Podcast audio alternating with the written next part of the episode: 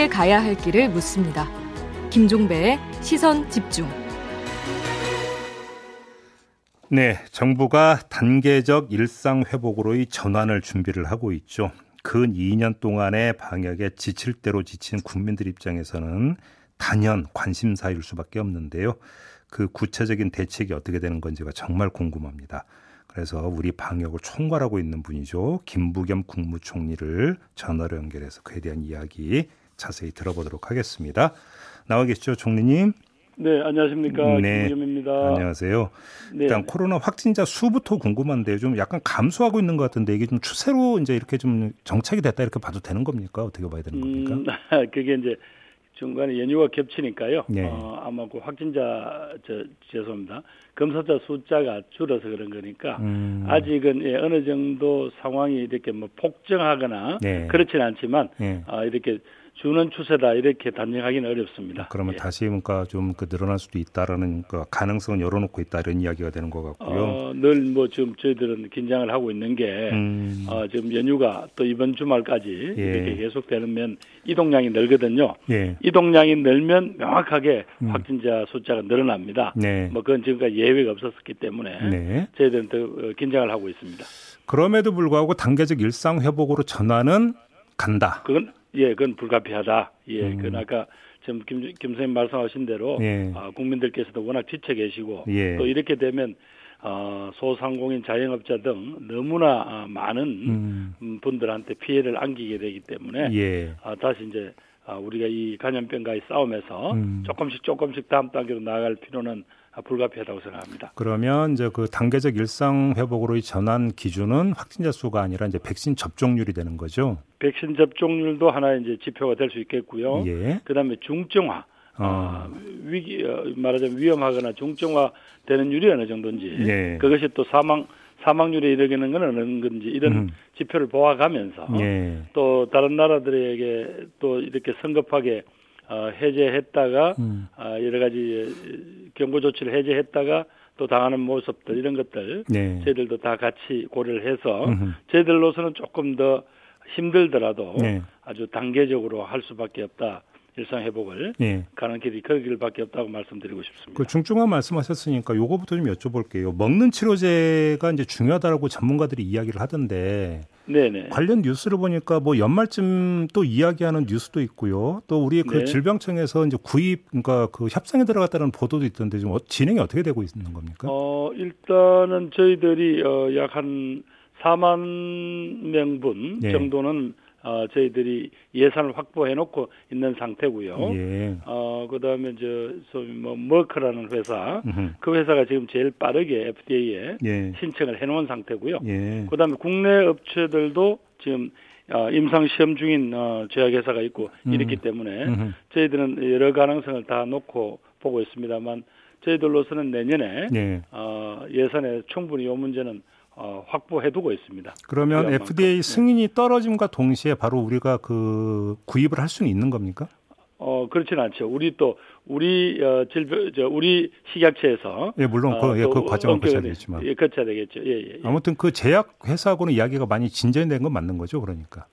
음, 아니 뭐 저희들로서도 예 지난번에 밝힌 대로 네. 어 약 2만 병분은 어, 이미 선구매 를 했고요. 네네. 성구매 계약을 했고요. 예. 또 나머지 부분들은 계속 어, 지켜보고 있는 중입니다. 음, 그러면서 음, 음. 저희들이 계속 어, 그 제약회사뿐 아니라 국내 예. 국내 개발 업체들한테도 여러 가지 상황을 지켜보고 있습니다. 예. 근데 저 궁금한 게 하나 있는데요, 총리님. 이 네네. 먹는 치료제 그 약값이 네네. 이 회사 건지 뭔지는 모르겠지만 한때 보도 보면 90만 원, 95만 원이다 이런 보도 있었는데 예, 맞습니까? 현재로서는 예 그렇습니다. 그래서 어, 아, 뭐 어, 그렇게 그래, 비싸요? 글쎄 그건 뭐 저희들이 어, 정확하게 왜 그렇게 단가가 많이 비치, 어, 비싸게 치는지 알 수 없습니다만은 예. 어, 그렇게 해서 그럼에도 불구하고 저희들이 약 4만 명이 예, 먹을 저 음. 치료할 수 있는 분량은 지금 내년 예산까지 해서 금년 추경까지 해서 확보해 놓고 있습니다. 그러면 예. 이거는 그 이제 먹는 치료제 구입 가격이고 보험도 적용이 되고 이렇게 되는 거고 그 중증 환자들에게는 어떻게 공급이 되는 겁니까? 어, 뭐 어떻게든지 간에 만약에 어, 그런 상황이 온다면 그 네. 부담을 예. 환자에게 어, 확진자에게 예. 다 부담을 지우게 할 수는 없겠죠. 아 예. 물론이죠. 고, 예. 예. 그런 내용들은 아직까지 뭐 결정된 바는 없습니다. 예. 그러면 결국은 그 90만 원 정말 지금도 납득이 안 되는데 대안이 그런 국내 제약사 치료제 개발인 것 같은데 그런 좀 기대를 해도 될 정도로 많이 진척이 됐습니까? 지금 예 지금 삼상 그러니까 거의 이제 마지막 음. 마지막 허가 마지막 단계까지 가 있는 데가 지금 어, 한 군데 있고요. 네. 나머지 이상까지 가는 데는 제법 많이 있습니다. 어. 그래 그래서 요, 요 부분에 대해서도 저희들도 예. 계속 총력을 지원 총력 지원하겠습니다. 예, 예, 알겠습니다. 예. 이 단계적 일상 회복 관련해서 이제 핵심 그 방향 가운데 하나로 제시됐던 백신 패스 있지 않습니까? 이거를 지금 이제 청와대 청원글도 올라왔던데 정부의 구체적인 계획이 수립이 된 건가요? 백신 패스 관련해서는? 여보세요. 예. 아직까지 여러 가지 의견을 듣고 있고요. 예. 백신 팩스라는 것들은 어, 도입은 할 필요는 있다고 봅니다. 예. 그러나 그렇다고 해서 자기 개인적인 사정이라든가 또 뭐 신체적인 조건 때문에 예. 예방 접종을 하고 싶어도 못한 분들 있지 않습니까? 그렇겠죠. 예예. 예. 그분들에게 또 말하자면 어, 일종의 차별이 되면 안 되니까. 그렇죠, 그렇죠. 그분들은 어, 어, PCR 음성 확인서 이런 걸 가지고 어, 뭐 출입을 허용을 하는 등 이런 여러 가지 아, 같은 방법을 모색을 하고 있습니다. 그런데 예를 들어서 이제 그 원론적인 차원에서는 충분히 그렇게 이야기를 하면 그 깨끗하게 정리가 되는데 네. 예를 들어서 실 내용으로는 나는 백신에 대해서 불신해서 안 맞았는데 대외적으로 내거는 명분은 다르게 제시할 수도 있는 거하고 케이스로 들어가면 되게 복잡해지고 애매해지는 게 있지 않습니까? 뭐 그렇다고 하더라도 다른 분들의 예. 어, 건강에 대해서도 우리가 함께 책임을 져야 되니까 예, 예. PCR 음성 확인서 같은 거, 음. 뭐 예를 들면 이런 것들을 제시하면 예. 어, 아무런 불편이 없도록은 해야 되겠죠. 그다음에 예. 이제 개인 신체적 특성 때문에 맞고 싶어도 못 맞는 분들에게는 당연히 차별이나 불이익이 있으면 안 되는 거고. 네 네 그렇죠. 그런 어떤 요거를 그러면 확인할 수 있는 네. 방법은 있습니까? 지금 우리가 어, 회복위원회를 지금 곧 가동하겠다고 말씀을 드렸지 않습니까? 예, 예. 그런 쪽에서 어떤 이런 개별 개별의 어떤 구체적인 어, 어떤 상황들 그걸 가지고 다 같이 검토를 하겠습니다. 아. 그래서 어느 어느 누구도 어, 이 회복 단계에서 어, 이런저런 이유 때문에 차별을 받거나 음. 불이익을 받아서는 안 되게 해야 된다는 게 목표입니다. 예. 그럼 세부 방안은 언제쯤 나오게 되는 겁니까? 아직 세부 방안이라기보다도 적어도 11월 부터 저희들이 하려고 하는 예. 어 이제 일상 회복으로서의 어떤 어, 첫 걸음 음. 어, 그 단계까지는 큰 틀에서의 어, 몇 가지 방향을 정하고 예. 이제 하나하나 그렇게 어, 맞춰 나가겠습니다. 예, 뭐 그럼 이제 세부 방안 관련해서 하나만 더 질문 드릴게요. 백신 패스가 발급이 되면 백신 패스가 그 활용되는 적용 대상이 어떻게 되느냐가 또 이제 궁금한 부분인데 어느 정도로 지금 잡고 있는 거예요, 정부는? 아무래도 이제 지금까지 그동안 여러 가지 어, 집합 자체를 어, 여러 가지 제한하거나 금지했던 네. 어, 다중 이용 시설에서 꼭 이게 필요하지 않겠습니까? 음, 예. 그러면 다중 이용 시설을 이용하는 사람 중에 패스를 갖고 있는 사람들은 뭐 인원 제한이나 이런 것 없이 자유롭게 활을 그, 이용할 수 있게 하겠다 이렇게 이해하면 되는 건가요? 아유, 그건 좀 조심스럽습니다만은 예. 그럼에도 불구하고 실내에서는 예. 모두 다 지금 저 영국이나 이스라엘 케이스를 보더라도 실내에서는 마스크를 계속 써줘야 된다는 거 아니에요. 네네네. 네, 네. 그렇죠. 그런 어떤 작은 불편함은 서로 감수하면서 음. 조금씩 조금씩 이 역병과의 싸움을 어, 정리해 나가야 될 것 같습니다. 알겠습니다. 지금 관련해서 또 하나 이제 중요한 그 문제가 손실 보상인데요. 그 네. 내일 네. 모레 이제 그 자영업자 손실 보상안이 확정이 된다고 들었는데 혹시 좀 그 미리 보고 받으시는 내용이 있습니까? 저희들끼리 토론을 했죠. 어떻게 예. 가능한 어, 그분들한테 음. 어, 기대하는 만큼은 저희들이 다가갈 수 있겠냐. 네. 그랬을 때 어떤 원칙 가지고 어, 기준을 정할 거냐 이런 문제는 토론을 했죠. 예. 예. 상세한 건 아마 경제장관하고 동기부 장관께서 어느 정도 정리된 안을 발표하게 될 것입니다. 지금 보도를 보면 올해 네. 7월 8일부터 9월 30일까지의 매출에다가 2019년 네. 같은 기간 매출을 비교해서 일평균 매출 감소액을 구한 뒤에 영업 제한, 영업 금지 일수를 곱해서 총 매출 감소 규모를 정한다. 계산법을 이렇게 잡았다는 보도가 나왔는데 맞습니까? 어, 그것도 하나 검토된 여러 안 중에 하나이겠죠. 예, 아직까지 구체적으로 뭘 어, 이렇게 큰 어, 어떻게 이 문제를 산정할 것인가 비핵을 그러니까 그런 큰 흐름은 필요하니까 예, 예. 그 규모를 어떻게 할 건가 이런 게 나와 있죠. 예, 예, 예. 그러니까 이제 저도 이 그 뉴스를 보고 제일 의아했던 게 왜 7월 8일부터 9월 30일로 특정한 시점을 아, 그거는 왜냐하면 예, 예. 지금 지금 요것은 금년도 3분기에 에 관한 겁니다. 음, 음. 그다음 왜냐하면 그리고 이 법의 시, 어, 공포된 시간이 7월 7일이에요. 예. 이 법의 어, 통과된 날로부터 음. 법이 통과된 날로부터 하겠다라고 그 법에 이렇게 명, 법을 통과시킬 때 명시 명시를 했죠. 아, 손실보상 네. 이제 적용 그 개시 시점이 그때여서 날짜 예, 날짜를 거죠. 이렇게 예. 이제 그 기간을 특정을 한 거다. 그러면 이건 뭐 예, 그렇죠. 확정이라고 봐도 되겠는데요, 그러면? 그러니까 그 이전 것의 피, 손실비는 어떻게 하냐? 예. 그건 지난번에 우리 추경, 추경을 통과시킬 때, 예. 아, 일종의 그, 저, 희망 회복 자금 정도로 부족하지만 일단 그것으로 가름한다 이렇게 음. 아, 당시 정치적 합의를 했지 않습니까? 예. 그래서 이제 7월 달부터 하고 금년부터 이제 금년 우선 4, 4분기에 대해서 어, 4, 3, 3, 4분기에 대해서만 우선 어, 그걸 하는 겁니다. 음. 우선 하는 거고 또 어, 마지막 4, 4분기에 대한 것들은 또 내년 예산을 통해서 네. 어, 이렇게 이분들을 어, 손실 보상을 해야 되겠죠. 그래요. 오, 오히려 이제 걱정되는 거는 손실 보상 법에 따른 네. 여러 가지 것들은 그나마 합의가 가능한데 예. 거기 해당되지 않는 분들 예를 그렇죠. 들면 예. 뭐 예, 경영 위기 업종 또 뭐 예를 들면 여행업, 관광업, 공연업 같은 음. 이런 부분을 어떻게 할 거냐 이런 문제가 남습니다만 이 부분도 끈질기게 어, 현장에 있는 분들의 그런 안타까운 목소리를 조금이라도 어, 반영을 하도록 노력하겠습니다. 그러면 그런 업종에 대한 어떤 지원 대책도 추가로 강구하고 있는 게 있다는 말씀이신 거죠, 지금? 어, 예, 뭐 각 부처, 해당 부처 등등에서 네. 어떤 그런 목소리들 지금 어, 모으고 있습니다. 예. 어, 그래요? 그럼 그것도 네. 좀 조만간 발표가 되는 겁니까? 이번에 한꺼번에 할 수 있을지 아니면 예. 어, 이번에는 어, 손실 보상법에 따른 거니까 예. 이번에는 아니지만 예. 어, 그런 부분에 대해서도 어차피 국회가 열려 있기 때문에 예. 국회 등을 통해서 해당 부처가 어, 그 관련 업계하고의 어, 끈질긴 대화를 통해서 네. 그 방법을 제시하게 될 것입니다. 아무튼 단순화해서 한번 정리를 하면 정부의 영업 제한 내지 영업 금지 대상 업종은 모두 손실 보상을 받을 수 있다 이렇게 이해를 하면 되죠. 손실 보상의 대상이 되죠. 이 법에 예. 여기에 무슨 됩니다. 뭐 이런 어. 이런저런 예외를 둬 가지고 그러니까 뭐 배제되고 이런 거 없는 거죠. 어, 그런 건 있을 수가 없죠. 이 법에 분명히 그렇게 규정이 되어 있으니까. 예를 들어서 뭐 네. 유흥업종 이런 걸 뺀다 이런 건 없는 거죠. 어, 예, 그럴 수는 없죠. 예.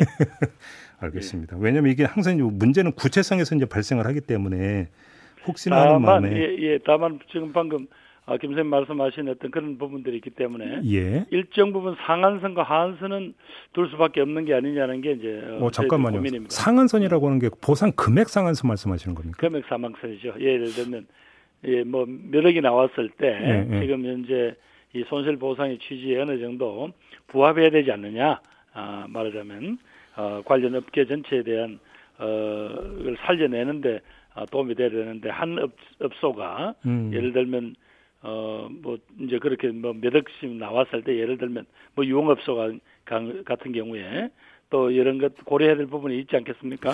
근데 네. 총리님, 근데 제가 알고 네. 있는 보상의 사전적 의미는 네. 손실 본 만큼 그 보전해 주는 게 보상 아닌가요? 근데 상한액을 그렇게 설정해 버리면 손실 보다 적게 보상할 수 있다는 이야기가 되는 거 아닙니까? 뭐 지금 김 선생님 말씀하신 대로 손실액만큼 전액 다 보상하기는 어려울 겁니다. 보니까 어, 우리보다 이런 음. 제도를 음. 앞서 고민한 어, 서구 여러 국가들도 보니까 네. 한 일정 부분 몇 퍼센트 정도 예. 수준에서 예. 그, 어, 보상을 하더라고요. 보상을 그, 하거나 혹은 지원을 하더라고요. 그럼 상한선은 그, 어떻게 설정하고 그, 설, 설정할 뭐, 계획인가요?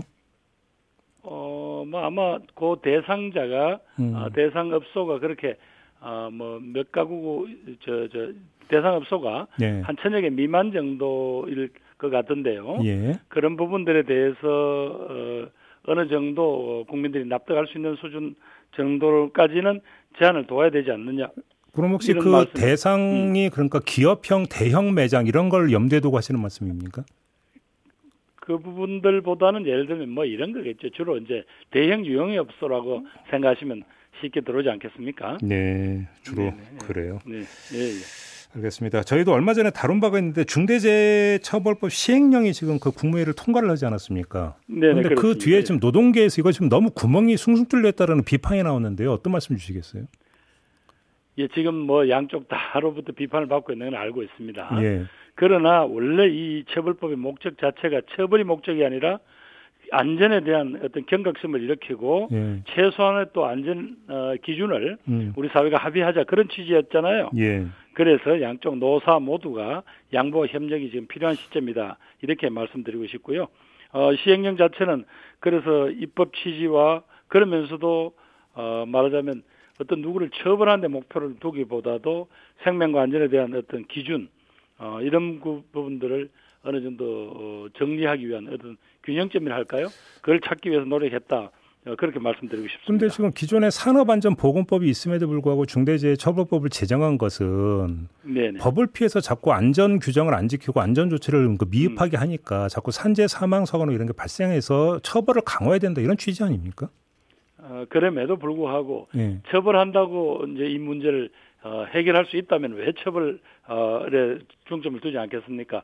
그럼에도 불구하고 네. 또 현, 장에서 이제는 앞으로 이런 문제에 대해서 네. 어 뭐 지금처럼 이렇게 누구도 책임을 안 진 채로 어 그 안타까운 노동자의 어떤 뭐 생명들이 이렇게 담보되는 그런 식의 안전 관리는 이제 용납할 수 없다. 그 누군가는 분명히 책임을 지게 하겠다라고 어 그렇게 지금 이제 어 첫걸음을 내딛다 내딛었다 그렇게 좀 음, 볼수 있지 않을까요? 그래요. 네, 알겠습니다. 마지막으로 지금 그 대장동 그 개발 의혹 사건 관련해서 어제 청와대에서 엄중하게 지켜보고 있다는 코멘트가 나왔는데요. 지금 혹시 그 총리님께서 좀 그 어떻게 파악하고 계신지 궁금해서 질문 드리는 건데 혹시 정부 차원에서 뭔가 뭐 조치나 이런 게 강구되고 있다라는 걸로 해석할 여지가 있는 발언인가요? 아유 지금 아직은 뭐 여러 가지 상황이 여기저기서 네. 어뭐 뭐 진행된다고 할까요? 이렇게 네. 해서 저희들로서는 사실은 뭐 어, 자칫하면 이 문제가 또 정치 문제로 바로 음, 비유할 수도 음, 있고 음, 그래서 음, 음, 어, 저희들은 저, 어, 아주 어, 아주 조심스러울 수밖에 없는 상황이죠. 뭐. 말 그대로 지켜보는 수준이다. 예, 예. 예. 뭐 예. 왜냐하면 검찰도 경찰도 각각 음. 어, 자신들의 수사가 진행 중이기 때문에 네. 저희들이 여기에 뭘더 어, 보태거나 음. 할 일은 없습니다. 없 는 것 같습니다. 알겠습니다. 자 말씀 여기까지 드릴게요. 고맙습니다, 총리님. 네, 감사합니다. 네, 지금까지 네. 김부겸 국무총리였습니다. 날카롭게 묻고 객관적으로 묻고 한 번 더 묻습니다. 김종배의 시선 집중.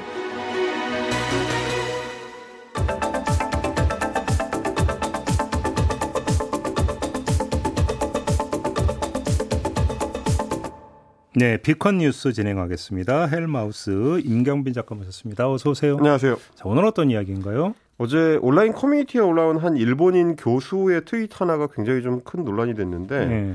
와세다 대학교의 아리마 테츠오라는 사람입니다. 예. 지난 4일에 자신의 트위터에 이렇게 적었습니다. 음. 일본인은 한국인에게 hate speech, 즉 혐오 발언을 할 수 있지만 한국인은 일본인에 대한 hate speech를 해서는 안 된다는 조례를 서울이나 부산에 만들어 주기를 바란다. 그렇다면 균형이 잡히겠지. 일본 지자체는 한국과 물물 교환식으로 조례를 만들어 줬으면 좋겠다. 이런 내용입니다. 말이요? 막걸리 뭔 말이에요?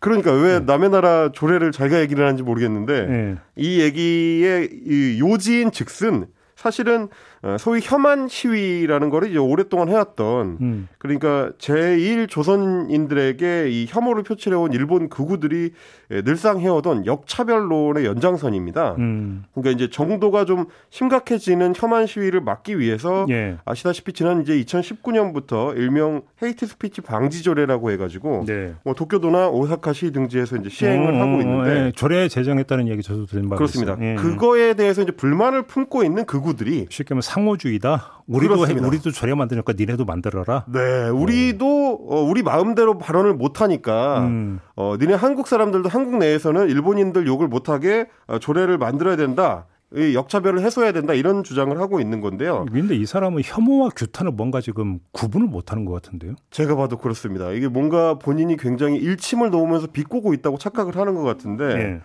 그 일본인들을 대상으로 해서 일본의 그 혐한 시위대가 하는 것처럼 우리가 뭐 조직적으로 거리를 행진하면서 뭐 방송을 하거나 아 저희 그러니까 저희 일, 일본인을 비하하거나 그런 적이 있나요? 어, 예전 같으면 이제 1990년대 같으면 이제 반일 집회라고 해가지고 음. 일장기를 뭐 태운다든지 그런 게 물론 이제 다 역사 문제와 연결이 돼 있는 이 음. 사건들이었긴 하지만 음. 최근에 보니까 이제 일본 극우들은 뭐를 꼬투리를 잡냐면 한국의 뭐 위안부 소녀상이라든지 예, 위안부 피해자들의 수요 집회라든지 뭐 역사 부정에 대한 문제 제기 이런 걸 다 혐일이다 이렇게 좀 취급하는 억지를 좀 부리고 있는 상황입니다. 그러니까 제가 그 그래서 드리는 말씀이에요. 혐오하고 규탄 내지 비판도 구분을 못하는 사람이 뭔 교수예요, 교수가. 그러니까요. 이 아리마 교수라는 사람이 어떤 사람인가 좀 찾아봤는데 음. 우리나라에는 잘 알려진 인물이 아닌데 음. 이 와세다 대학이라는 명문 대학에서 그 교수를 하고 있다 보니까 네. 어, 일본 내에서는 어느 정도 좀 발언권이 있는 것 같습니다. 네. 주로 이제 역사 수정주의적인 이제 극우적인 시각을 전파하는 인물로 유명한데. 음. 어 이렇 이렇게 역사 문제는 날조된다라는 책을 냈는데 네. 이것도 보니까 내용이 위안부 문제라든지 어, 남경 대학살 문제 이런 거에 대해서 꼬투리를 잡는 그러니까 이제 음. 통계나 숫자 뭐 증언 이런 게 좀 틀렸다 미세한 차이가 있다 이 부분을 좀 꼬투리를 잡아서 음. 사건의 의미를 축소하는 내용을 담고 있는 책이었습니다. 네. 그러니까 우리 같으면 이제 주로 뉴라이트 학자들이 하는 역할을 지금 하고 있는 건데 음. 어, 트위터를 좀 관찰하다 보니까 바로 어제 올린 트윗이 하나 눈에 띄었습니다. 네. 어, 일본 본토 성매매 산업에서도 성공한 사람이 있었겠지만 문옥주 정도로 대성공을 한 경우는 생각하기가 어렵다.